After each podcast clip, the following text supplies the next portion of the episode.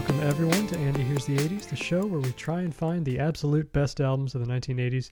Here in season two, we have normally been digging into the work of a single artist or band each episode, but this time around, we're changing it up, taking a listen to seven different artists, seven different albums, all showcasing the many different styles of metal. Joining me, as always, on this rock odyssey is my co host, Aaron Keck. How are you, Aaron? Pretty good. How are you? Doing well. This is a bit of a throwback to season one, where each episode was a different genre. And, uh, you know, I had mentioned a few times that I was not interested in the uh, 80s aspect of hair metal. But as we are winding down our time in the 80s, I, of course, decided it wasn't fair to the other metal genres that they get ignored to. So here we are. What are, I think uh, ignoring are... hair metal is ignoring hair metal is fine. Uh, these bands, several of these bands, do have some pretty extensive hair of their own. So I don't know where regular metal stops and hair metal begins exactly, but I think uh, you know a lot of it has to do with the lyrical content and the stage presence and stuff like that. I think, but maybe. Uh, uh, you're you're right. There are certainly there's no lack of hair in general on these on these artists, but uh, I and I think watching some like videos and stuff and looking up band photos, I'd say that there's maybe there's definitely one that is still uh, often spandex clad and perhaps uh, using s- some product in their hair, but I think huh. for the for the most part, everybody else is pretty uh, pretty dressed down and not uh, not too like over the top with their ensembles. Possibly. It might be just general prettiness. Like I think if you're a metal band and your band members are pretty, then you're a hair metal band. And if you're a metal band and your hair and your members are not pretty, then you're then you're like regular metal, and you yeah. still got street cred. I think that's fair. They're less certainly less concerned with their appearance, at least for a yeah. lot of these. Uh, but uh, so, what what are your experiences going uh, before this episode with with any and all '80s metal? I have heard of metal. okay, end of sentence. And that's pretty much it. Yeah, no, I'm I'm definitely a, a child of the '90s, so my mm-hmm. experience mm-hmm. with metal is knowing '90s alternative music as a reaction to metal and knowing that Metallica managed to stick around and increase its popularity into and through the 90s, but that that was kind of a weird anomaly thing, and all of the other great metal bands are really more focused heavily in the, the 80s and hit their peaks of popularity in the 80s, and that's pretty much as far as I know. Yeah, I think that's or knew or thought I knew or understood. Right. Yeah. These are all names I had heard before, of course, and you know, we, you know, we do have a Metallica album in here. I of course heard all of Metallica was huge in the '90s as well, and into the right. 2000s. But yeah. So, Although we got we've got seven we've got seven bands here, and I had heard of six of them. I had not heard of the seventh one. So okay. not not even all of these bands was I familiar with. But yeah, I was kind of in the same boat where you know, '90s alternative was most of what I was listening to, uh, you know, as a kid and so yeah. a lot of these. I mean, hence this podcast, right? yeah, like exactly. neither of us really knew that much about. Yeah, so it was, it's, but it's been fun. You know, there's, uh, it's been fun to hear some of these for the first time. Hear some songs uh, that I had heard before, but never the albums, uh, and really dig into something that I was not, I wouldn't have maybe listened to otherwise. So it's been fun. Yeah. Oh, I um, have to say the other, the my other familiarity with metal is the way that so many of us these days are familiar with 80s metal, and that's through watching This is Spinal Tap from 1984. Yes. Um, which which I realized listening to these seven albums that I really like there is definitely a spinal tap vortex when it comes to metal bands where like a band can be really good but it starts to it starts to lean into that territory where it starts to become indistinguishable from spinal tap and then I'm like uh-huh. I can't take you seriously anymore. Yeah. The, did you? Uh, we mentioned Spinal Tap a few episodes ago. Did you end up uh, rewatching it between? I didn't know. I yeah. should have. yeah, there, it's definitely. Or, or maybe not, because then I would have then like all of my reaction to all of this music would have been would have been colored by it, as opposed to just one album in particular that we'll get to. Yeah, certainly. You know, Spinal Tap was certainly like a uh, you know a pastiche of a lot of different bands. There wasn't one target mm-hmm. in particular, but there was like watching some videos of some of these there was one band in this lineup that definitely stood out as maybe this is one of the chief influences on Spinal Tap's uh, Uh, I, I wonder. I wonder which one it's going to be because there was one album that I was listening to where I was like, "Oh my god, this sounds like Spinal Tap." Actually, no, I don't think it's going to be the same album. I think I know what album you're talking about, and it's not the one that I'm thinking of. But we'll see. We'll see. okay, good. Uh, well, before we dig into these albums, I wanted to uh, pay tribute to a legend of 80s metal that we lost recently. Uh, Eddie Van Halen, founding member uh, and lead guitarist of Van Halen, lost his battle to cancer on October 6th at the age of 65 this year. Uh, he was born January 26, 1955, in Amsterdam, moved to California with his family in 1962, and started the band along with his brother Alex Van Halen 10 years later in 1972. Uh, I mentioned before that I have picked up a best of compilation of Van Halen's when I was in high school, and that provided uh, really all I decided I needed in terms of their music. But Eddie's guitar playing uh, has always fascinated me since then, and uh, it's important uh, for me when I'm listening to guitar players, you know, for their voice and personality to come through in their playing. And I think Eddie Van Halen was definitely one of those uh, figures. Uh, guys like David yeah. Gilmour of Pink Floyd is a big one for me. Jimi Hendrix, obviously. Uh, and yeah, I think Eddie Van Halen fits right in with those guys. Yeah, I think so too. Uh, I'm going to play what is easily my favorite Van Halen song, and it's one that I've listened to perhaps maybe even more than any other song that exists, uh, because at one point back in college, uh, 2007 to be exact, uh, the movie Superbad came out, and I don't know if you remember the trailer, uh, but it featured Panama, the Van Halen song in it. And my friends and I all saw that and we're like, you know what? That's a good song. and so I, I booted up my computer, uh, opened up iTunes, and scrolled over to that best of compilation that I got, and started playing Panama, and just clicked the repeat button, and then just walked away. and so for probably like a month straight, the computer was just playing Panama on repeat. If we were nice. doing something else, maybe we'd turn it down a little bit, but then it would just get turned back up later. If the computer had to shut down, the first thing I'd do after I boot it back up is start Panama back up again and then we'd go about our business. So that is uh, an interesting musical choice. you know, it, it it we went through you know all the stages that you could go through when a song is playing constantly uh, in your house, and I think by the end, I think uh, most of our most of our friends have a soft spot for Panama now. Fortunately, uh, so naturally that was the first song I played when I heard that he passed away. Uh, so I'll go ahead and play a little bit of it now uh, and enjoy Van Halen's Panama.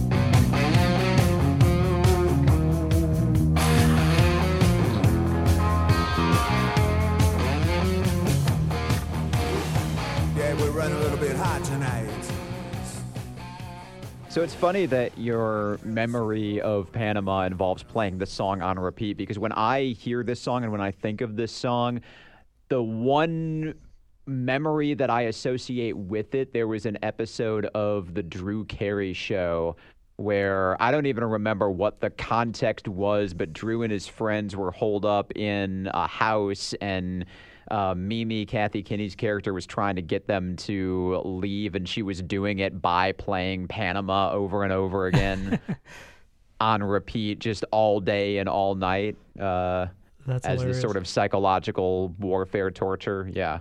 But when it's you, it's it's fun. So I know that would not have worked on me. We, we would I guess it just stayed in depends the on the kind of person you are. Yeah, I don't think it worked on Drew Carey either. That's funny. I haven't seen that episode, but I can't believe it's the same song. I'll, okay, so what what for you is we're going to get into a, a whole bunch of metal bands, mm-hmm. quote unquote metal bands, because w- at least one of the ones that we're going to talk about, and I think we're going to talk about them early on, if not first, kind of disputed the the categorization as metal. They thought of themselves as just kind of a straight up rock and roll band. What is the line for you between rock and metal. Like to me, metal is a is a subgenre of rock, but like mm-hmm. what constitutes a metal band as opposed to just a straight up rock band? Because I don't think of Van Halen as a metal band. I think of them as just a rock band, but they definitely have metal elements to it. But I don't I don't think of them as a metal band the same way I think of like Slayer as a metal band or Iron Maiden as a metal band. Yeah, I think that they probably towed the line. Uh, you, you know, there's and similarly, like early or at the end of last season, we heard uh, Guns N' Roses too. I don't know that I'd classify them as a metal band necessarily, even though they are close. You know, they they could maybe float in the same in the same pools as some of these metal bands. Yeah. Uh, but I think for me, the tempo is definitely important. It, it should be a pretty fast tempo, faster than maybe your average rock song. Um, though it doesn't always have to be Slayer speed, I don't think. Um, and I think that there's an attitude to metal that rock doesn't necessarily have to have all the time. And and then so I think also metal. You're right that Van Halen probably isn't a stereotypical metal, but I think it, part of it is probably Eddie Van Halen's guitar. I think a guitar solo is critical to metal. You Yeah. know, a yeah. rock song doesn't have to have a, a guitar solo necessarily to be a rock song.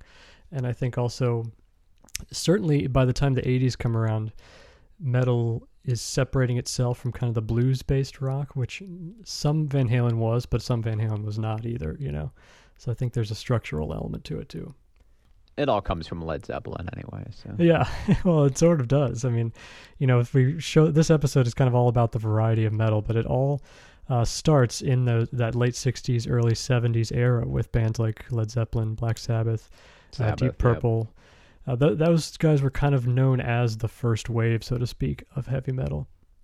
You know, Zeppelin obviously bringing still that heavy blues influence that would start to fade away, but still cranking up the fuzz and the volume.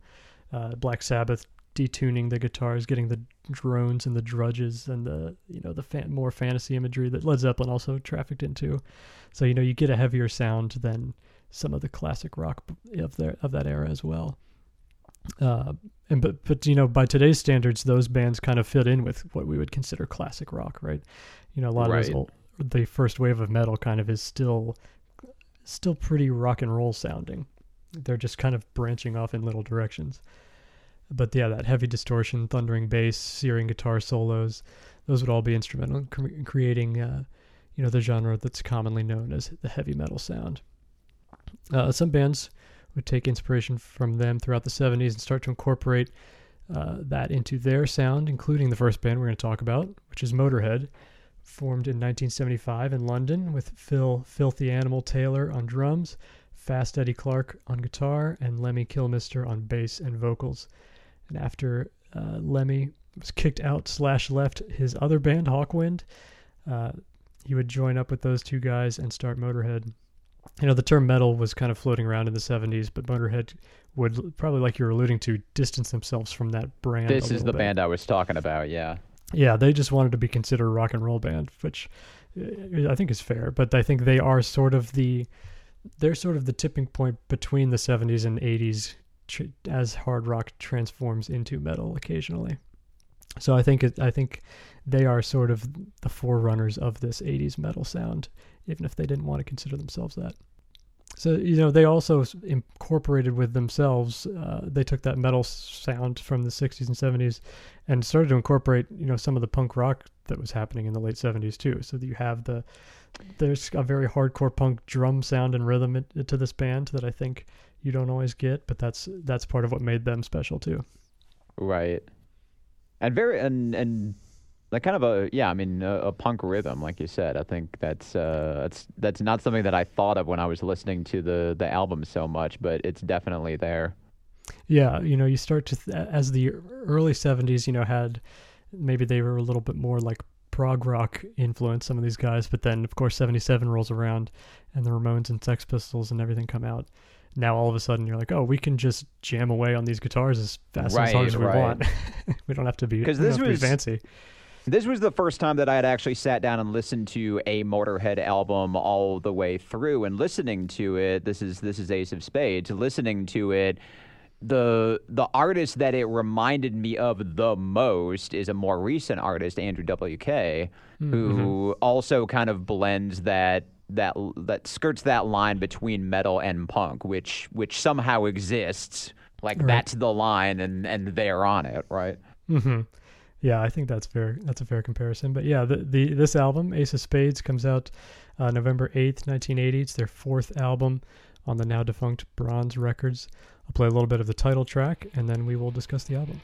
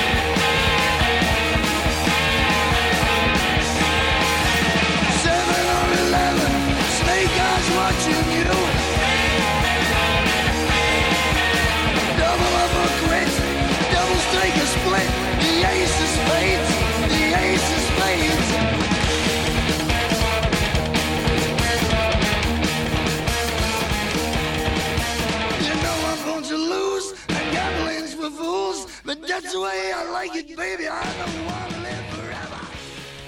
So you were talking about memories of Van Halen's Panama. I have the weird memory of Ace of Spades. It was the first time that I really paid attention to this song.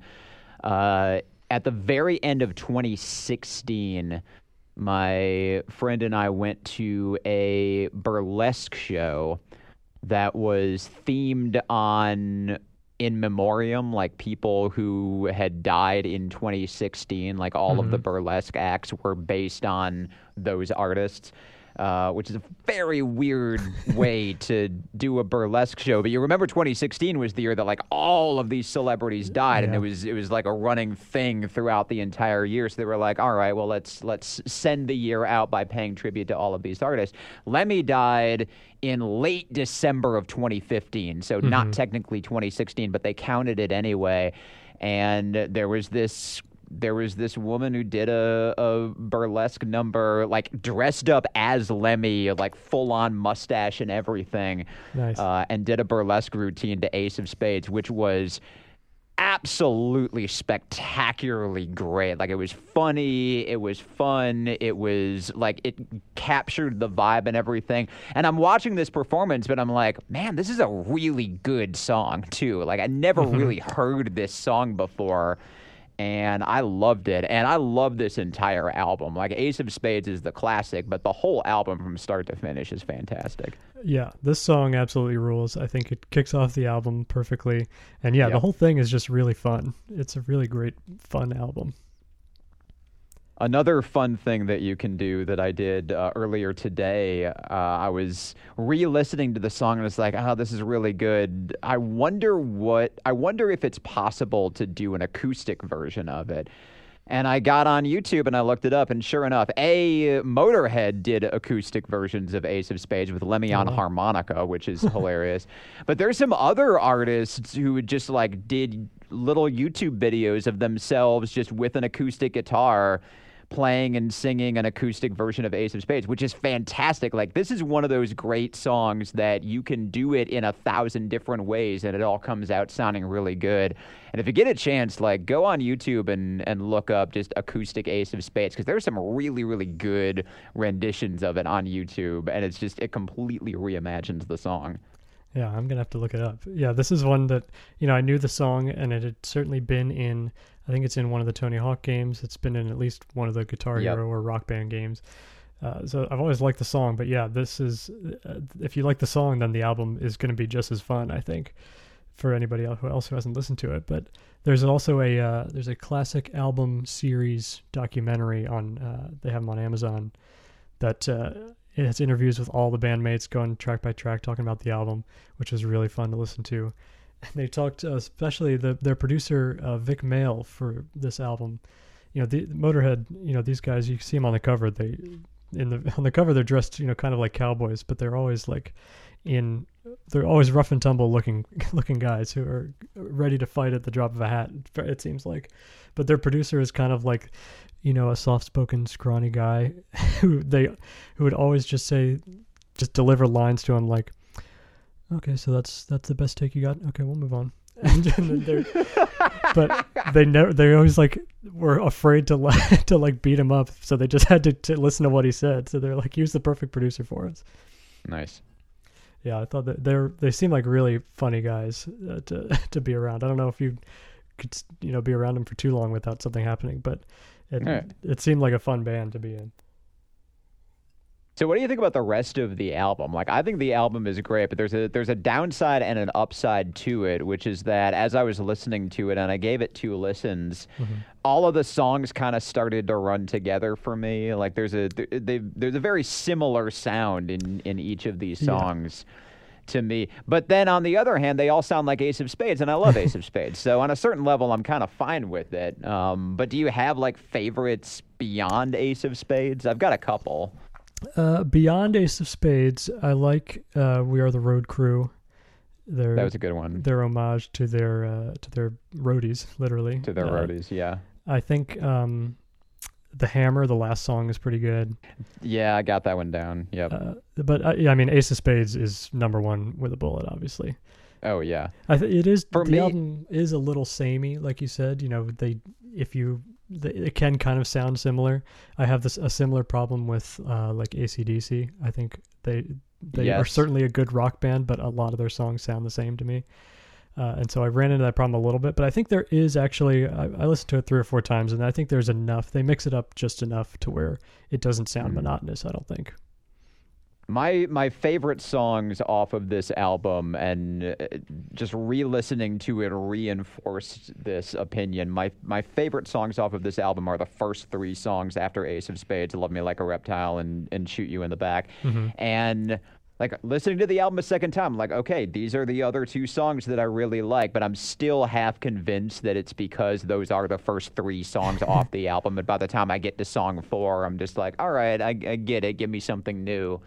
But Yeah. what I'm gonna have to do is go back and listen to it one more time in reverse and see if I end up liking the Hammer more. hmm If it's the first song on the album as opposed to the last, I didn't do that, but we'll see.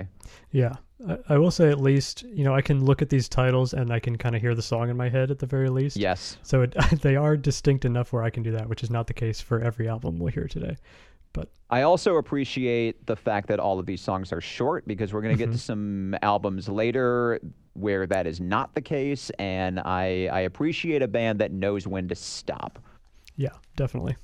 Like I have made my point. I'm done. Anything beyond this is just going to be a repetition. Great, done. Cut it, print it, move on to the next song. I like it. Uh, Ultimately, Motorhead would release 22 studio albums in total, uh, with several lineup changes over the years. Sadly, none of the original members are still with us anymore. Phil Taylor died in November of 2015. Lemmy, as you said, died in December of 2015. Uh, and Eddie Clark died in January of 2018. Uh, but there is just as you're hearing this, a 40th anniversary edition of the album was just released. Uh, it came out. It's coming out after we're recording this, so I haven't heard it yet. But uh, it looks like a pretty cool package, so you can check that out now. The only other thing that I have to say about Motorhead, and I apologize if this ruins Motorhead for anyone else, but I need to get someone else in on this with me. is that every time I think of the band Motorhead, what I'm actually thinking of is the Night Ranger song Sister Christian. From when they because say motor Motorhead, what's your price for flight? That's funny. I mean, I do hate you for telling me that because now I'm going to think that. But... oh, I knew you wouldn't. That's fine. Although speaking of things like that, one thing that Lemmy uh, said in that, I think it was in that uh, classic album talk, was that they played Ace of Spades so many times that uh, for a full year he just started saying eight of spades just to see if I anybody saw noticed. that. Yes. I thought that was hilarious. Nobody noticed. maybe the band, but none of the audience ever noticed. Although, if I were like a huge Motorhead fan in the 80s and then I heard that, I was like, wait a minute, I saw them twice in 1986. What Yeah. the hell? yeah, exactly. I want some of my money back. yeah. Well, while Motorhead was perfecting their brand of hard rock, there was a scene of rising rock bands uh, also in and around London who were becoming known as the new wave of British heavy metal, or Nwabum for short, which I did hear somebody say. so I was I was willing. Do they to say actually say Nwabum? I heard somebody Nice. say Nwabum, so I, th- I thought that's hilarious. Uh, but these bands I love still, a genre that can simultaneously take itself way too seriously and not seriously at all. Yeah, totally. Which is kind of a lot of these bands in a nutshell is taking themselves Oh, super right, seriously, like- but just enough not seriously where it still works. Uh, but they're still fast and still heavy, but a little less punk influenced and a little more maybe fantastical in their songwriting, a little showier in their stage presence. Bands including Diamond Head, Def Leppard, and the band we're going to talk about now, Iron Maiden. Uh, bassist Steve Harris formed the band on Christmas Day in 1975 and featured a uh, real cavalcade of members as they worked out their sound in London's clubs, eventually settling in with Dave Murray and Dennis Strath on guitars, Clive Burr on drums, and Paul Diano on vocals. Uh, after their self titled debut in 1980, Adrian Smith replaced Dennis Stratton, and after their second album, 81's Killers, Bruce Dickinson replaced Paul Diano on vocals. And that's where we joined the band. The release of their 1982 album, The Number of the Beast, produced by Martin Birch and released by EMI Records. Take a listen to the title track, and then we'll talk about the album. devil sends the beast with wrath because he knows the time is short. Let him who hath understanding reckon the number of the beast, for it is a human number. Its number is 666. I left alone.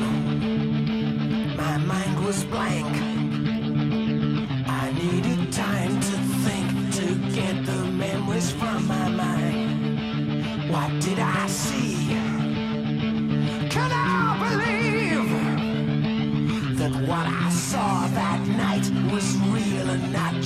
Fantasy? Just what I saw in my old dreams were the reflections of my Walkman staring back at me.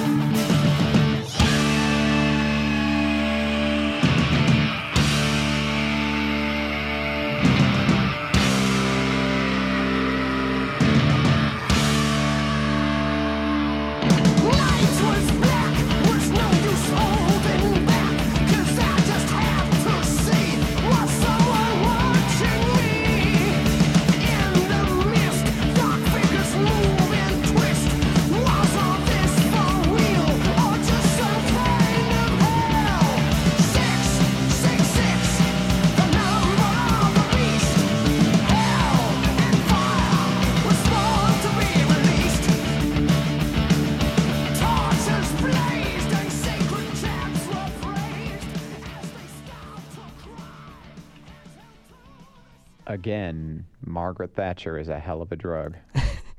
I, I think for me, this is the perfect example of it's so over the top that it somehow circles back around to being like not too serious. You know what I mean?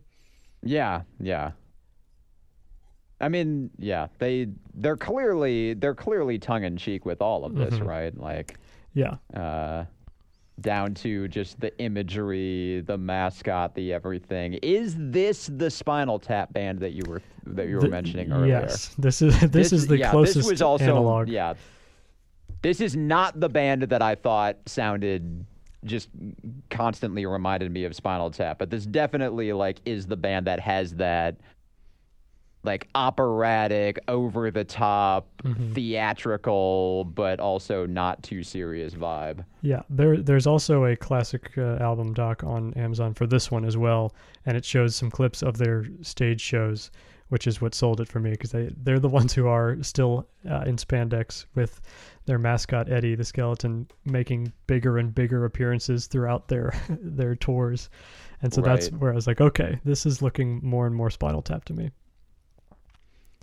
But yeah, the songs uh, obviously are a little more. You know, they're certainly uh, you know Stonehenge could be on this album probably, but I think uh, they're a little more, uh, little a little more maybe intricate even than Spinal Tap songs, there, which are a little basic. But One would hope, right? yeah, but this is and and also the the use of the use of like sampling and and just recorded clips from from other other mediums like i think one of my my favorite not, not my favorite song on this album my, my Mhm. my favorite moment in the album is the opening of the prisoner where they Yeah. they quote the tv show uh like i thought it was a great way to start a metal song i think it's Yeah. fantastic Uh, yeah, I like that too. And the uh, Number of the Beast, of course, starts with a little uh, spoken word intro that they did try to get Vincent Price for, uh, but he was too expensive. So they hired uh, British actor Barry Clayton, who is just Mm. basically doing a Vincent Price impression, I think. and quite well i might add like, Yeah. And this was 82, so this was the year before Thriller. So, yeah, Yeah. This is where they got the idea. Yeah, exactly. Uh, but this is uh, so, like I mentioned, this is the first uh, album with Bruce Dickinson as the vocalist. I went and listened to a couple songs from the previous albums to see what uh, Paul Di'Anno sounded like, and I think the biggest difference is the vocal range. I think Dickinson has a pretty good. Uh, he's- he sounds like a great singer. I mean, he has a pretty wide range on all these songs, whereas it totally is. uh, Di'Anno was uh, had a, a little bit of a smaller range, a little gravelier, and couldn't quite. I mean, the band even says that uh, they didn't think he'd be able to pull off the songs uh, that they were writing for this album. It's think- really interesting with with metal just as a genre that it it attracts some really great vocalists, right? Mhm.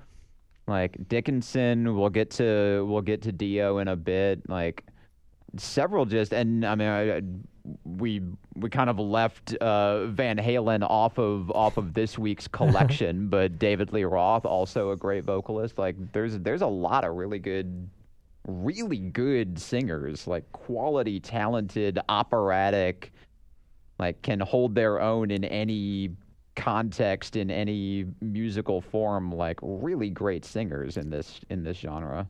Yeah, and I think that that probably is part of what sets metal apart too. Is if you kind of have to have a pretty good range, I think, to be a successful metal frontman. Whether it's a wide range of, of octaves like Dickinson or Dio, or to be able to sustain a, a heavy growl for an hour long show, Mhm. right? But I think vocals are important for that. But uh, the other a good anecdote from this album was uh, producer Martin Birch. I don't know if you read this. He got into a, an accident while recording this album. Uh, he hit a bus full of nuns, and then when he took his car in to get repaired, Nope, I would have remembered that. well, he he gets his car in to repaired after that, and the bill comes out to six hundred sixty six pounds. of course. Yeah, so it's like, of course, that's what it would that's what would happen. it doesn't get much more perfect than that, I don't think. The body shop had to have done that on purpose, right? I wonder. I, you know, it, I mean, the producer thing- hits a bus full of nuns. There's only one dollar amount we can charge for this. yeah, I wonder. It's it's it makes me a little suspicious considering it's the producer and not one of the band members themselves. But right. you know, I don't know. Could be. wonder what that what does that equate to nowadays? How expensive a bill is that? That's probably a pretty hefty bill still. Probably pretty high. But I, I think if it happened today, it would still be 666 pounds because that's what you Yeah. have to charge. That's like, true. It's the producer for Iron Maiden who hit a bus full of nuns. There's only one dollar amount here, Exactly. a pound amount. Yeah, you can't charge any more or less. That's you're like, I'm sorry. It's got to it's got to be exactly this. Yeah. Uh, well, Iron Maiden would release ultimately 16 studio albums. I guess they could release more. They're still technically together, but uh, they we, we now hop across the pond to the states uh, to visit Auburn, New York, to check in with the band Manowar, who were pioneers of the genre power metal. Uh, this one goes out to my buddy Jay, who I shared a house with during college and endured the endless uh, Panama plays. Uh, so we've been friends since elementary school, and he wanted me to cover either Manowar or Bon Jovi on the show. Uh, so Manowar it is. Cause screw you, Bon Jovi. Uh, power metal is uh, very anthemic, you know, often still fantasy inspired, but not necessarily. Uh, performed in the States by bands like Kamelot and Manowar, and in Europe by bands like Helloween and Stratovarius. Uh, Manowar formed, as I said, in Auburn, New York in 1980, uh, with bassist Joey, DeMa- Joey DeMaio and vocalist Eric Adams, joined at this point by Carl Canedy on drums and Ross the Boss on guitars. Uh, and let's see, Donnie Hamzik would replace Carl on drums, and then they would enter the studio in Miami, Florida to record their debut album, Battle Hymns, for Liberty Records. I'll play a little bit of the almost title track, Battle Hymn, and then we will discuss that record.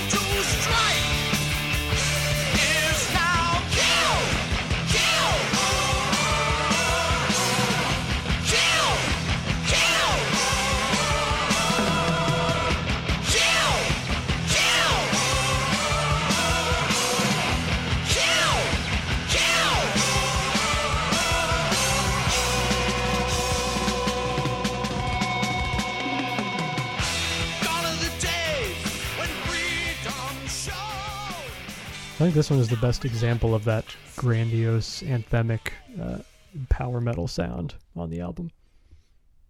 Yeah. This is the band that I had never heard of before. Uh, nor had I heard of any of the other bands that you just mentioned Stratovarius, Kamelot. What was the other one? Helloween. Helloween. Yeah, never heard of any of those bands. Yeah, it's it's funny. I probably wouldn't have heard of them ex- if Jay hadn't turned them on to me. But I think there is definitely a sound that is familiar about them as far as like that th- you know thundering anthemic kind of metal sound that I think uh, definitely a lot of the uh, European bands. I feel like I've heard that marching, you know, kind of very Viking themed. There's definitely a metal that is uh, Nordic sounding that I think uh, this kind of Right. fits into. This is also the band that I was referencing earlier when I was listening to the album, and it started to fall into that Spinal Tap vortex. And I'm like, and it was specifically Dark Avenger is the song when I was like, okay, nope, this is this is too over the top, self important. Like I can I can see the tiny Stonehenge descending. This is not okay. And this is after, like, I was listening to all of these albums in a row one day, and this was after I had made it all the way through Number of the Beast with this very self important song about the Indian Wars and the uh-huh. slaughter of Native Americans, which is also a little bit spinal tappy, although it's a great song. I'd gotten all the way through that, and I was totally fine. And then I got halfway through Battle Hymns, and was like, nope, nope, this is this is going down that that coin shoot, and uh, there's no bringing it back out again. I I think there is definitely a uh, an aspect of self importance, which is really funny that you picked up on because even in the liner notes for this one, there's this is like a reissued version, and the guy writing about it actually says that during like some of these early Manowar tours, they were so like talking themselves up and claiming that they're the only real metal band on any of these tours and were just so like uh, self-important to everyone that they played with that it actually probably hurt their career. They would probably be better known if they had just played nice with everybody but they had to be Yeah. uh, over the top like braggadocio to everybody which i thought was really funny. I don't i think that di- there is definitely an aspect of that to music but i think in general this album's still pretty fun. I didn't find it too overbearing with like the uh, beating you down with how metal they were. Even though in the second in the second song, "Metal Days," they're constantly talking about how heavy metal they are. Eh. But I was With that su- one exception, though, the rest of the album. yeah, the rest of the album though. But uh, Dark Avenger you mentioned has the uh, narration by Orson Welles on that one, which was interesting. Yeah, Uh, that that was what did it for me. And it's like I had gotten all the way through fake Vincent Price as well, like totally fine with that. It's like Orson Welles. Oh no, no, I can't. I can't do this. Well, and I don't think I think if you want to have a self-important monologue, there's nobody else but Orson. Got to Welles be who could- Orson yeah, Welles, right? Yeah. he's the one you have to get. Because even Vincent Price is going to be tongue in cheek with it, like, Mhm. Yeah, it's true. He he sets or the, any or any Vincent Pri- or any Vincent Price impersonator who's worth his salt. Like, there's Yeah. there's going to be a wink and a nod, but yeah, get Orson Welles. He's going to be uh, he's going to be all in. Uh, I did think it was interesting. The couple of these songs, you know, for a band called Manowar and the, have a song called Manowar, they also songs like Death Tone and Shell Shock are kind of like anti-war songs. You know, they hmm talking about you know kind of born in the USA style, get, coming back, coming home shell shocked, or coming home and getting treated like dirt after being a soldier for your country. It's kind of that was kind of interesting to me. Yeah. It is interesting too because a lot of these bands are quite left wing, right? Like Mm-hmm. we talk about Manowar. Uh, we'll get to Ministry later. Um, a couple of these are just surprisingly so because I don't think of I don't think of metal as being a, a left wing genre necessarily, but but a couple of these. Yeah, I think that's true. The, and there's, uh, yeah, it's, that's kind of probably why partially I was surprised by it, right? I mean, you think of metal stereotypically as like the meathead weight room music, right? Like just pumping iron. Like I don't know, that's the kind of stereotype you think of, right? Whereas nothing more. I mean, it's called meathead for a reason, right? I mean, About that, yeah, yeah. but yeah, so it was a little that was a little surprising, and I enjoyed it. But I, I think, um, I, I, what was your take on William's Tale, the the bass solo William Tell overture song? Uh, probably my favorite song on the album. Yeah, which is also saying more about the rest of the album. I was not a fan of Manowar. I did like the I did like the take on that, but I was more I was more a fan of the fact that it was also the shortest song on the album. uh-huh. uh, I, I think uh, probably the song "Manowar" ended up being my favorite on this. I think probably because it's a mo- Mhm. it's a more upbeat, kind of faster paced song, which kind of fit in with more of the other ones. I thought. But I think if I'm going to say like which which uh, removing William's Tale, like which of the which of the just like the full on songs, I think Shell Shock is my favorite. Yeah, that's a good one too. Uh, what's interesting was they actually re-recorded this entire album, song for song, in 2011, uh, which I listened to a couple songs of, and is a fairly faithful recreation, but just with newer guitars and newer technology. It was kind of interesting. Uh, and then they had, since Orson Welles had passed away by this point, they had Christopher Lee do his spoken word part for Dark Avenger, which is kind of cool. Good choice. But yeah, I thought it was weird. I think if I was, I mean, it would have maybe been more interesting had they done a live album version of it or something, or uh, or tried different things with the songs. Uh, It sounded a little too similar to me. Like the the other one still exists. I don't think it's not doesn't sound necessarily different enough to to be different to me. But Could have been better. They could have gotten oh oh what's the guy's name who the voice actor who sounds like Orson, Welles. He does the brain. oh, um, shoot, what is his name? He's like uh Frank I can Welker. see it. No, it's it's Oh, not no. Frank Welker. Um, Maurice LaMarche. But yes, Maurice LaMarche. You're right. Yeah, yeah. yeah. They could have gotten him to do the Orson Welles voice. That would have been good. He should have done every part on the 2011 version of, of the Manowar album. That I would buy. They might have needed Frank Welker for that. yeah, that's yeah. Those two. That would be a. That's a. mm, Okay, 2021 remake of the album. That, that's who we need to call. Yep. Get on that, Manowar. Uh, Manowar did end up releasing 13 studio albums over, over their career, including the two re-recordings. They also recorded their album Kings of Metal, their fifth album. They re-recorded it in 2014. Uh, but meanwhile, elsewhere in New York, a, uh, a man of metal royalty was starting up a new band, capturing the classic heavy metal sound of the 70s.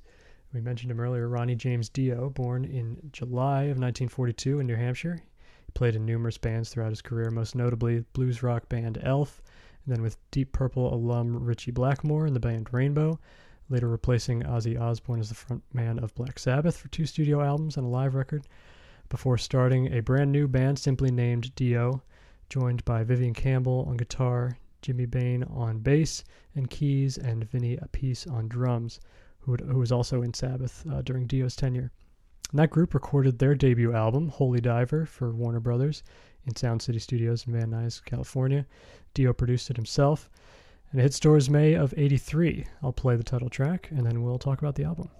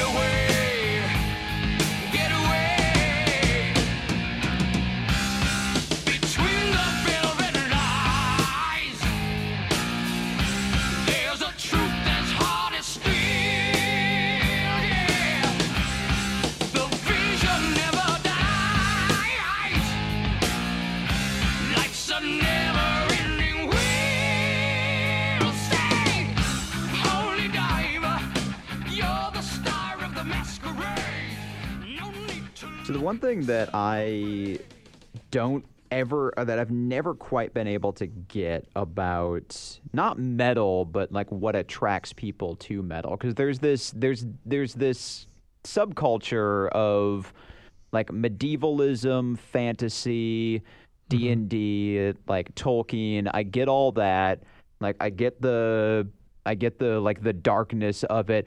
Uh, but what is it about that that subculture that attracts people to this particular kind of music with the operatic voice and like the the crazy guitar riffs like because this is because all of these bands like it's the same like you think about the you think about the music that really goes all in on the the fantasy medievalism world. Like they a lot of them have this kind of similar sound to it. And it might just be led zeppelin's fault but like there's got to be something that there's got to be some affinity between this style of music and that like love of fantasy and, and medievalism, and I don't quite get what it is. Yeah, I wonder.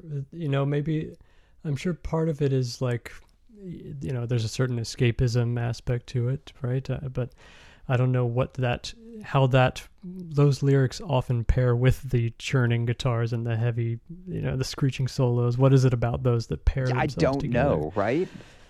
Hmm, I wonder. I want. Yeah, I, I probably. It's, I'm sure part of it is just going back to Zeppelin and Sabbath, and that's what that's just what they. Those are the bands who first sung about fantasy, so it's the ones who will continue to sing about fantasy, right? I don't know. I guess Yeah, because the only other mystery to me. I guess uh, maybe uh, you know you look at somebody maybe that's why like uh, Jethro Tull got nominated as a metal band right because they they a, they have fantastical lyrics and so that's all the Grammys. Possibly, I don't know. I always love the joke that the only thing metal about them was the metal that made up the flute. Yeah, But yeah, that's it's a good question. I don't know, and and I think it's you know interesting to hear Dio bring it, that kind of. It is a more classic sound. Uh, you know, him being a member of Black Sabbath for a time, playing with a member of Purple, uh, Deep Purple. Uh, it, you know, this one kind of harkens back to that older sound a little bit, which I thought was cool. And you know, we talked, we mentioned him as a magnetic frontman. I think he's a guy whose voice sounds enormous, even though he's a dude that's like five foot four. I'm pretty sure. right.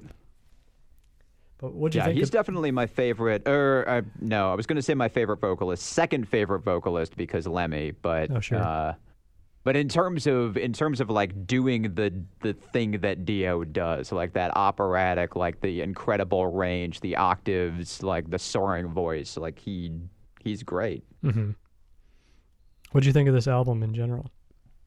It was pretty good. It was. Uh, it's definitely among my favorites. Not my not my actual favorite, but the one song that super stands out for me is not Holy Diver, but Rainbow in the Dark. I love that song.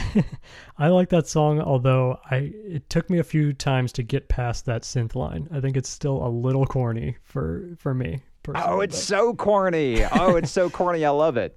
I, I think it's just it that sound is nowhere else on the album, so I think it just it's always like hits me in the face every time it comes out. I, I don't know what it is.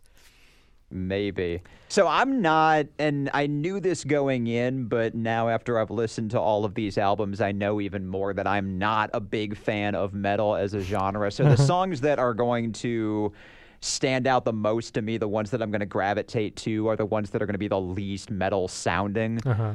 Uh, which is why I loved Ace of Spades so much. Like just as an album and as a band, like they're they're definitely the least metal band of all the ones that we've covered for this week and the ones that we're going to cover in the in the rest of this episode. So I'm all about Motorhead, but in terms of just finding individual songs on all of these other albums, like I'm gonna find the least metal ones. It's like that one, that one right there. My William's fav- Tale, Rainbow in the Dark. yeah, my my favorite on this one actually ended up being the one right before Rainbow in the Dark, Invisible.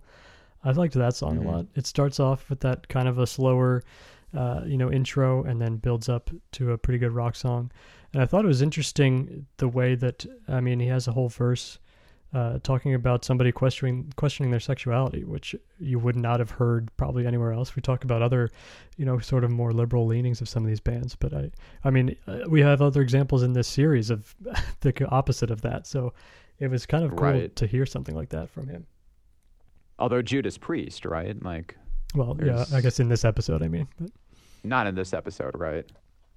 but yeah, so that one ended up being my favorite from the album, with Holy Diver probably being second. But uh, it is just another fun. uh, I thought it was a fun rock and roll record, which which uh, and the guitarist uh, Vivian Campbell has a lot of great solos on here. I think the band sounds sounds great together. This is Mhm. like him, him. I think he really was just kind of putting it together uh, over all these years. Like, all right, let's make the best band of all the people I've played with. And then name it after me. yeah, exactly. Uh, they would release 10 studio albums total in the Dio name uh, before Ronnie James Dio died of stomach cancer in May of 2010. Uh, so they had, a, they had a good run there for him. But we now take a trip to the West Coast, where bands across the LA area are ramping up the speed of metal, creating what would become known as thrash metal. Our next two albums are landmarks of that particular genre. We'll start off with Metallica. Uh, in 1981, drummer Lars Ulrich placed an ad in the LA newspaper The Recycler looking for bandmates interested in metal and met guitarist James Hetfield through that ad and later recruited guitarist Dave Mustaine through another ad. Bassist Ron McGovney joined them for some early sessions as well before being replaced by Cliff Burton. And in preparing their, to record their debut album in 83, Mustaine was kicked out of the band for being too deep in the bag too often and fighting the other members. And so guitarist Kirk Hammett replaced him the same day he got kicked out. And of course, Mustaine would then go on to start a band of his own called Megadeth. Uh, so, you know, no love lost between them, except for a lot of love lost between them for many Yeah. years. But They they came back together eventually. yeah, uh, they released their yeah eventually they they released their debut album Kill 'Em All in 1983, Ride the Lightning in 1984, and then the album we're going to hear, Master of Puppets, in 1986 recorded in Sweet Silence Studios in Copenhagen with producer Flemming Rasmussen. Here's the title track before we dig into the album.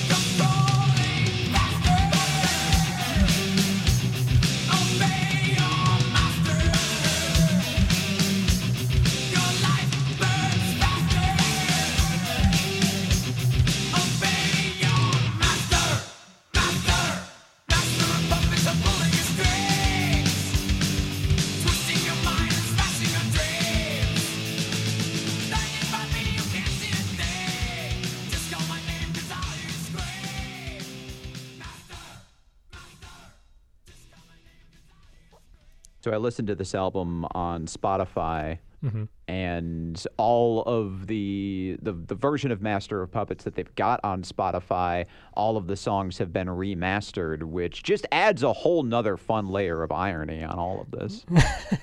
Yeah, how did they not do a play on that? Remaster of Puppets. Yeah, that's definitely what it should have been called. Because I also bought a remastered version on CD. Mhm. It should 100% be remastered of Puppets. Of course. I mean, uh, what's funny is uh, maybe that maybe that goes to show part of what I'm getting at. But I think uh, most of my time listening to this album was sitting around and wondering exactly what it is I don't like about Metallica. Because some uh, eventually, you know, there's two things I kind of realized. One, uh, Orion is my favorite song on this one, so maybe James Hetfield is part of the problem because that's an instrumental Maybe. track. Uh, and the other thing is, I think these are the this album and, and Metallica in general are finally the band that takes themselves too seriously for me. I think that's part of it. I, I just don't think any of these songs are that fun. You know what I mean? Uh, I yeah, I'd agree with that. I would definitely agree with that. Um, the the the thing I have about this, so so just to like step back, I am not a big metal fan, but I can appreciate like a really good metal versus middling versus not very good. And this album is just technically incredible. Like Mhm. all of these, like every single member of the band is great. Like it all comes together. Like this is the this is the pinnacle of what the genre can do. This is also what I really had in mind when I was talking earlier about how much I love Motorhead for being able to get into a song and get out of it uh-huh. and knowing when to stop. Because Master of Puppets is a great song that makes its point two and a half minutes in, and then it goes on for another six minutes. And I don't think it builds from there, does it? Like, uh, Yeah, not as much. I mean, even like even Battery before it, I think has more of a build and is three minutes shorter than Master of Right. Puppets. And Orion is kind of the same way. Like I appreciate Orion, like it's technically great. Being an instrumental, I'm I'm fine with that. But like, okay, I get it. Like it doesn't need to be as long as it is. Yeah. Uh, Battery is the shortest song on the album, and it's five minutes twelve seconds. There are three songs over eight minutes. I mean, this is an eight-song album that's like an hour long. So yeah, Right. th- and it felt long sometimes. By sometimes, I mean pretty much every time. Uh, it, it's it's yeah. interesting. Although I oh, Oh, I yeah. will say like 90s Metallica, which is more my era. Like I Mm-hmm. get into the the self-titled album from 91. Like the the songs off of that I like a lot more than uh, the songs off of Master of Puppets, and I don't know if it's just that's the Metallica that I'm familiar with. That's the Metallica that I was listening to when I started to like come into my own as a Right. As a listener of music, and that was that's just what I'm more familiar with. But I still I still like that music better than Master of Puppets. Maybe it's just more m- melodic. I don't know. Yeah, and it's definitely more concise. I mean, I, I know that it seems like that album is regarded. It's obviously a breakthrough for them. I mean, they had success with Master Puppets and everything around that also. Uh, but the, that self-titled one in '91 or whatever year it was, it was definitely their mainstream breakthrough. Uh, and part of it is, uh, you know, f- because of those songs were not five minutes long and had discernible choruses and stuff like that. So, But it also, but that album also takes itself super seriously. Like mm-hmm. that album isn't fun either. So, so uh, which I uh, which comes back to your point because I think you're right about that. Like this album, Master of Puppets, like this album is not fun in the way that like a Holy Diver is fun or a Number of the Beast is fun or an Ace of Spades is fun. But neither is the '91 Metallica album. So I don't know. Right, which is why I also just don't own that one either. Like, I mean, I'm certainly aware of Metallica in the '90s, but I still never True. bought any of their albums. You know, I, yeah, I think it is just taking itself way too seriously. But even though they are all very talented musicians, I- think there's certainly aspects of this that are very cool and that I think are well done. But yeah, ultimately, this this one was actually probably my least favorite of all seven of these, just because Oh, it interesting. felt it just felt like a drag most of the time. Yeah, it is. It is further down on my list too. Like I've got my list here, and it's number five out of the seven that we're doing. It is technically brilliant. Um, I made a note about "Disposable Heroes," which is the the song that just has the incredibly fast guitar in the midst of all of these other songs that also have incredibly fast guitar. "Master of Puppets" is another technically brilliant song Yeah. What what even is the what even is the progression? It's like thirteen eight or something like that. I don't know. Um, Like just it's a very very difficult song to follow when you're listening to it. It's like how are they doing this? It's technically brilliant, but I'm just not I'm just not enjoying it. right? Yeah. That is a, that is another fun rock band song as well. Probably partially because it is so crazy and Oh complicated. God. That would make me quit rock band. There's one there's one coming up soon that was in I think Guitar Hero 3 that I think I actually did quit because it was too hard. but we'll get to that in a minute. But Uh huh. uh but yeah, let's see. So ultimately, you know, we know Metallica They've released 10 studio albums uh, up to this point in time. Uh, Cliff Burton tragically would die after this record on tour in Sweden as their tour bus got in an accident. Uh, but the uh, let's see, Jason Newsted would take over on bass, followed by Robert uh, Trujillo in 2003. Uh, so yeah, I think, yeah, like we said, Metallica, they're obviously the most, probably the most successful of this group today because they've sold millions and millions of records and have done it across three decades at this point. But yeah, I don't know. And the one and the one that I was referring to earlier that's like that managed to to survive through the 90s and just continue to increase their popularity which which mm-hmm. the others I don't think did. Yeah, no, certainly. Cuz uh, you know, you look back uh, Master of Puppets is probably, you know, a lot of people's favorite Metallica record, but it the other ones we're listening to from these bands are the definitive one you'd point to probably right?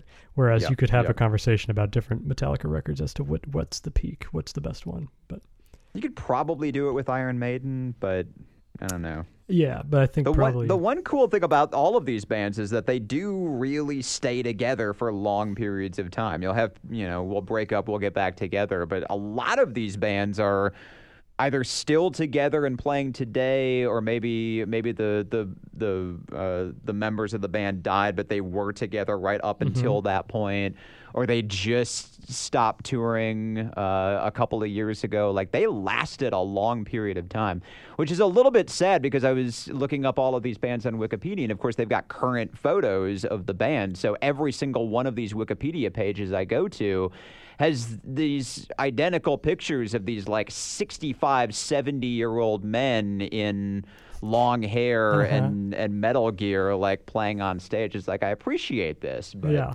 Like, they definitely all. I mean, you know, even it's a def- definitely a different image today than they projected in 1984. Totally, but yeah, you know, every band, including Motorhead, right up till the end, was are all in the same gear they would have been wearing in 1982 oh, yeah. and just rocking just as hard it seems like so it is yep, impressive yep. uh, but just outside of la around this time in huntington park a band by the name of slayer was gearing up to take a run at some of that thrash metal we've heard so much about vocalist and bassist tom araya drummer dave lombardo and guitarists kerry king and jeff hanneman started jamming together in 1981 they self-financed and produced their debut album in 1983 second studio album in 85, and eventually attracted the attention of Rick Rubin, who would produce and release their third album, their first on Def Jam Records, Reign in Blood. I'll play the almost title track, Raining Blood, and then we'll discuss that album.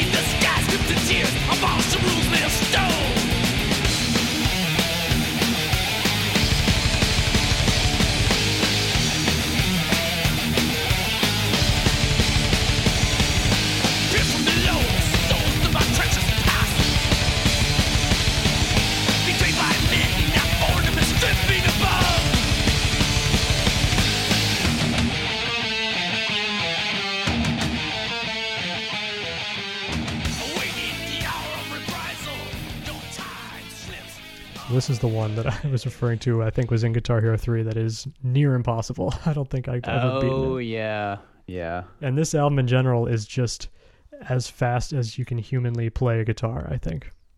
Absolutely. but uh, you know it's thrash metal like metallica was but i think this one even though it's completely over the top like dark and gritty is also just so fun still for me i don't know what I- do you think I felt kind of the same way about this one as I did about Master of Puppets. To be honest, they're they're both a little bit further down on my list. My part of my problem is I, I had the I had the fun experience of just condensing this whole debate down into five minutes, whereas in in real life it it played out over the course of months and years. But I'll listen to the album, and of course, the first song is "Angel of Death," right? So. Mm-hmm. Uh, I'm listening to it and it's like, wait a minute, what the hell is he singing about? is this is he a Nazi? I need to look this up. So I go and I look it up and sure enough, like yes, there's this whole controversy about are they Nazis and Slayer's like, no, no, no, we're just singing about it. We're just interested in fascism and fascinated by it and we have all of this memorabilia and stuff, but I don't need to necessarily say that he's bad. Like I think that just kind of goes without saying. But honestly, like this is the this is kind of where the this is another one of those vortexes that the genre can occasionally fall into where you've got this obsession with like human misery and pain and cruelty and like you're obsessing about it and you're singing about it and you're constantly talking about it and you're doing it apolitically so you're not really ostensibly making any point. You're just like really going all in on human pain and misery and cruelty. And occasionally, as in Angel of Death, you're going to come off sounding like you're in favor of it.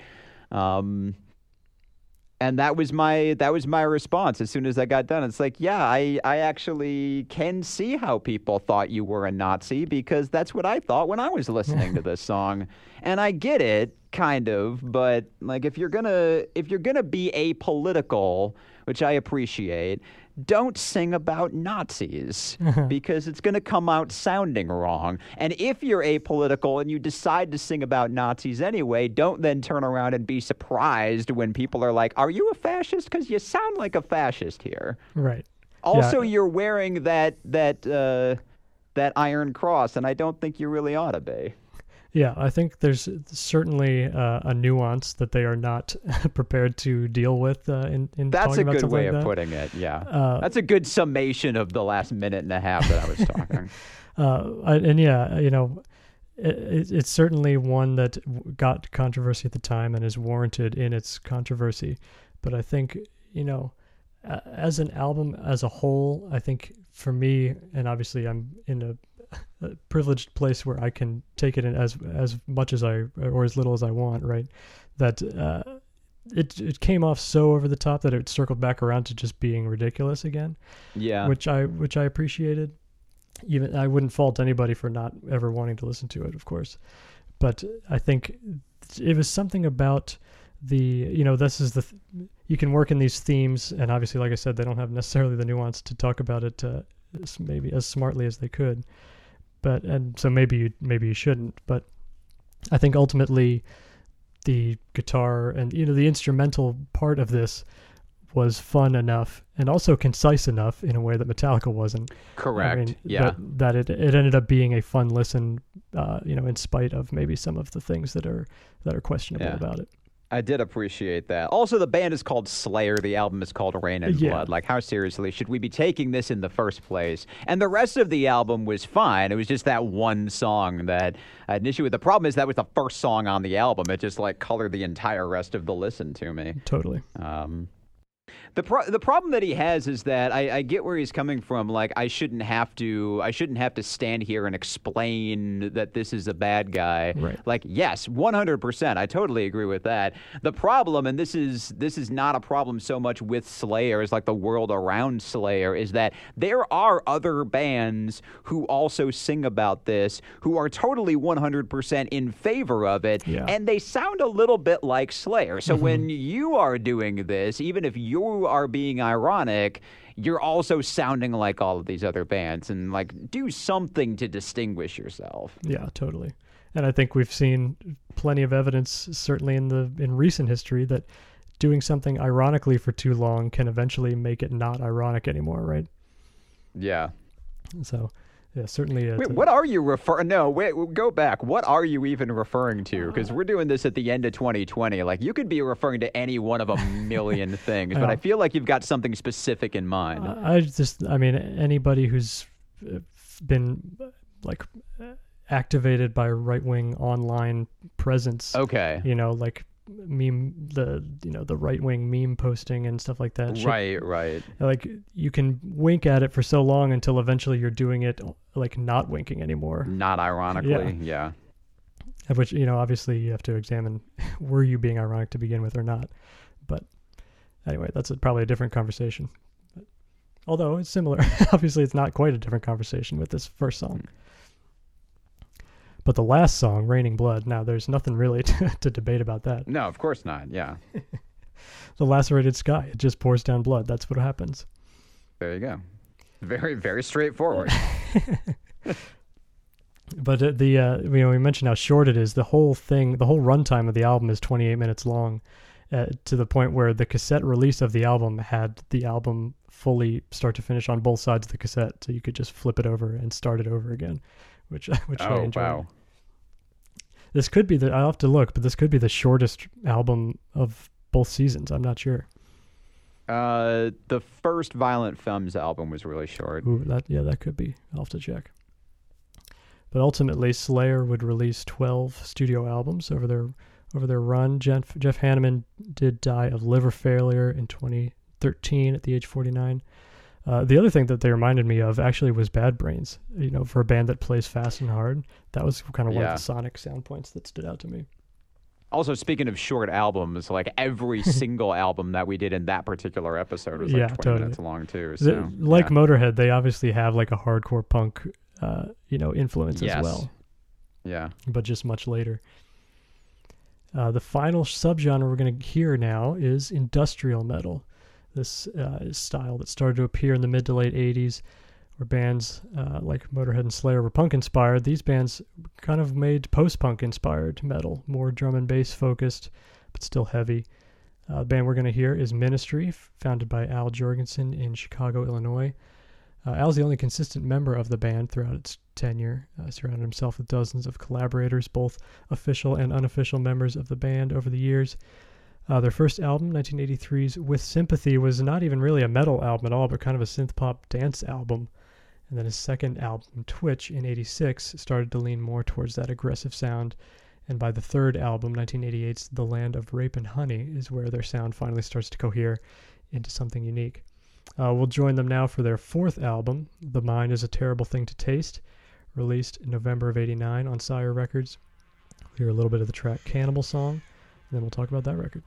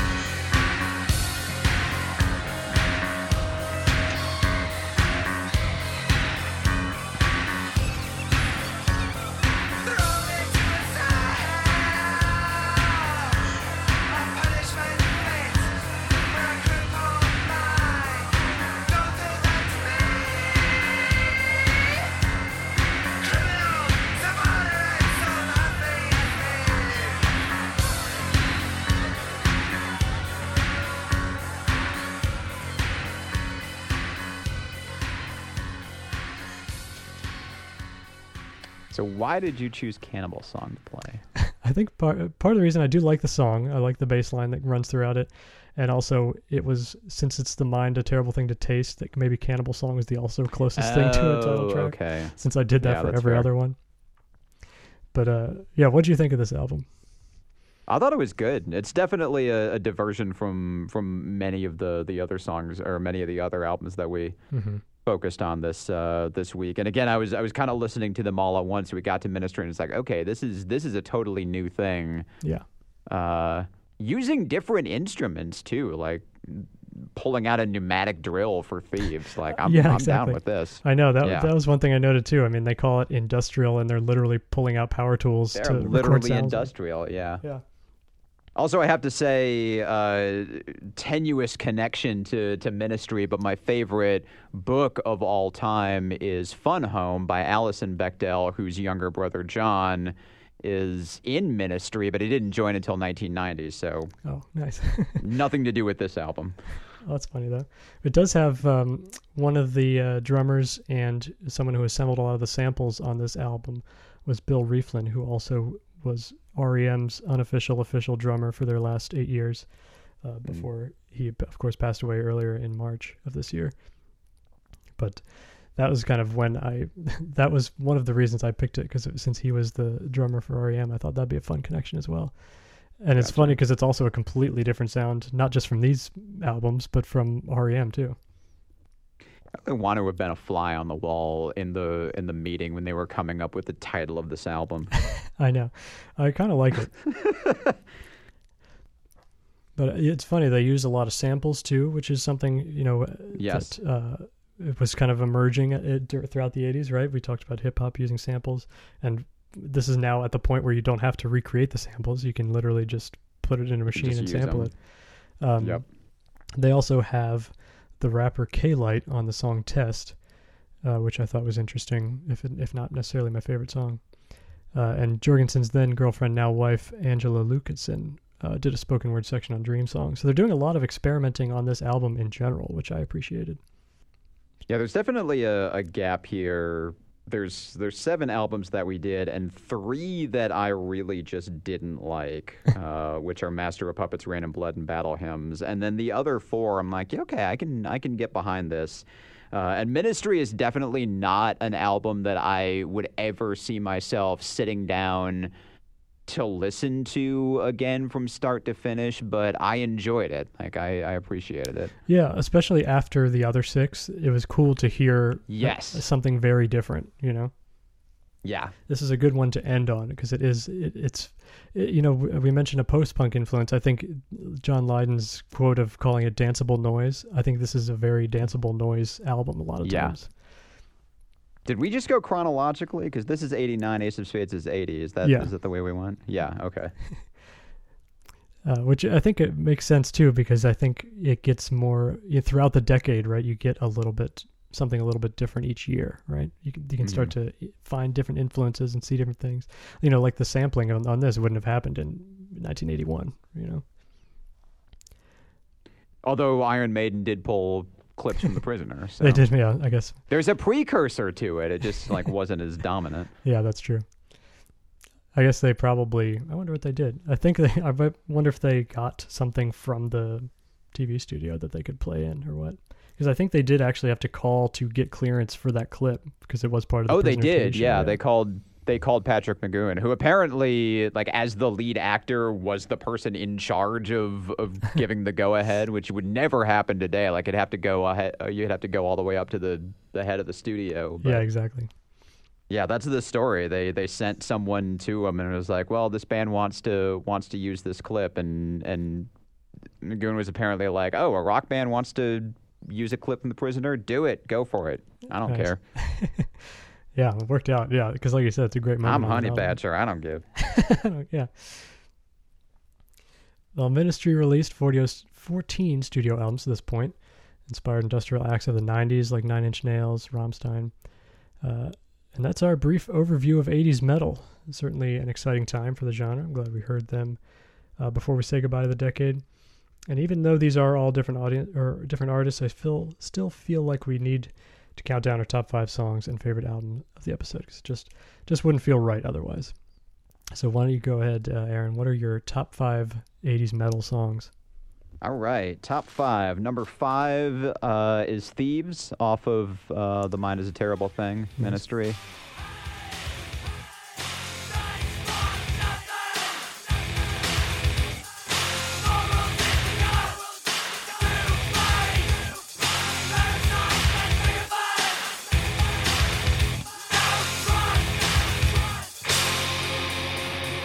We are fighting for the liberation of man, not the liberation of these pigs and racist society.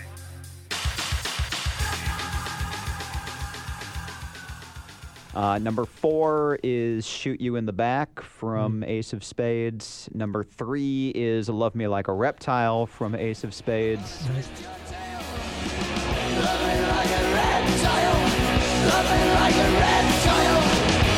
I'm gonna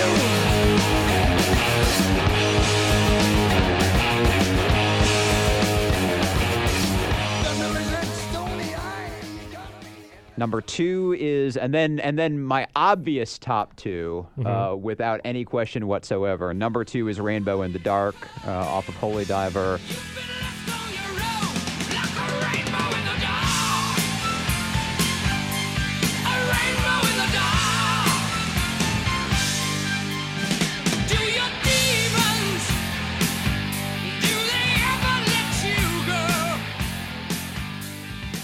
And then number one is Ace of Spades. It Nice. doesn't get better than that. You know, what, what, I think my favorite part of uh, "Shoot Me in the Back" uh, on Ace of Spades is the very beginning when Lemmy Yes. just says "Western movies." I like to think that uh, somebody off mic just said, "Hey, Lemmy, what what made you write this song?" Western movies. That's my favorite. All right, well, my top five songs. Uh, at number five, I go with "Raining Blood" from Slayer. Mm-hmm. Uh, at number four, I go "Invisible" uh, from Dio.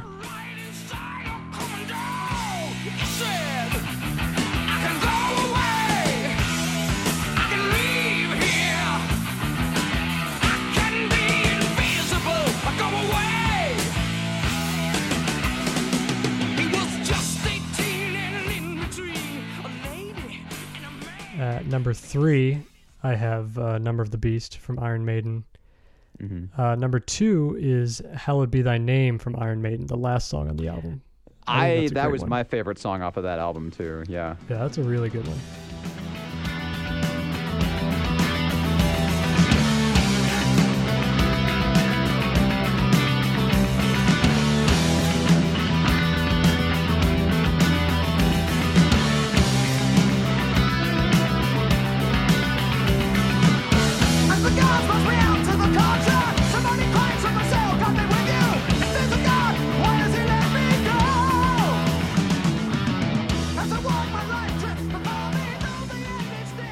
Neither of us went for unless unless your number one is about to be Run for the Hills, which I know it's not. Uh, neither of us went for Run for the Hills, which is interesting. "Run for the Hills" is very good. It, would, it was top ten for sure. Another good rock band song, also.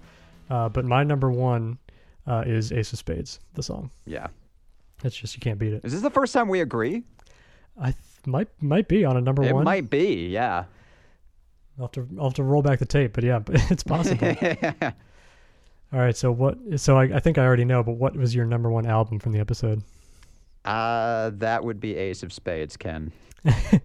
Uh, Ace of Spades was my number two with a bullet, but I had to go actually Number of the Beast for number my number Beast. one. Yeah. I thought it was Number of the too Beast is Number of the Beast is my number two. It's it's definitely those two. Yeah, those two are, are both very good. I think for Yeah. me, Number of the Beast has all of the elements of metal that you would want. You know, it has crazy guitar solos, it has theatric lyrics, it has great vocalists. Uh, whereas Ace of Spades, I love every song, but they it is just a little too similar. Where I was like, okay, it's my second favorite. Yeah. I'm fine with that. hmm Well, next time on the show, we've got a very special Christmas episode about a very special Christmas album. That's that's the name of the album, A Very Special Christmas. Uh, we're going to go track by track on the 1987 Christmas compilation. Uh, that episode will be out on Christmas Eve, so don't miss it. And then after that, we will be doing a, a recap. We'll go through our favorite songs of the 80s. So, right after that, stay tuned because it's going to be fun. Uh, until then, thank you to Motorhead, to Maiden, to Manowar, Dio, Metallica, Slayer, Ministry, everybody involved with all those albums we heard today. Thank you out there, everyone, for listening. And Aaron, thank you for joining me. Thank you. And don't forget, it's never too late to discover great music that's new to you. I'll see you next time. On the blog post for this episode, as further tribute to Eddie Van Halen, I'm breaking down each track on that Best of Both Worlds compilation. All of them, even the Hagar ones. Uh, check it out at acton.wordpress.com. Let me know what your favorite Van Halen tracks are and how you paid tribute to Eddie. Follow us on Twitter at Andy Hears It, Facebook.com slash Andy Hears It. Email me at andyhearsit at gmail.com. Rate and review the show, tell your friends, and tell me your favorite 80s tunes, which 80s albums I still need to hear, and what your favorite metal albums from the 80s are. Thanks again, and see you next time.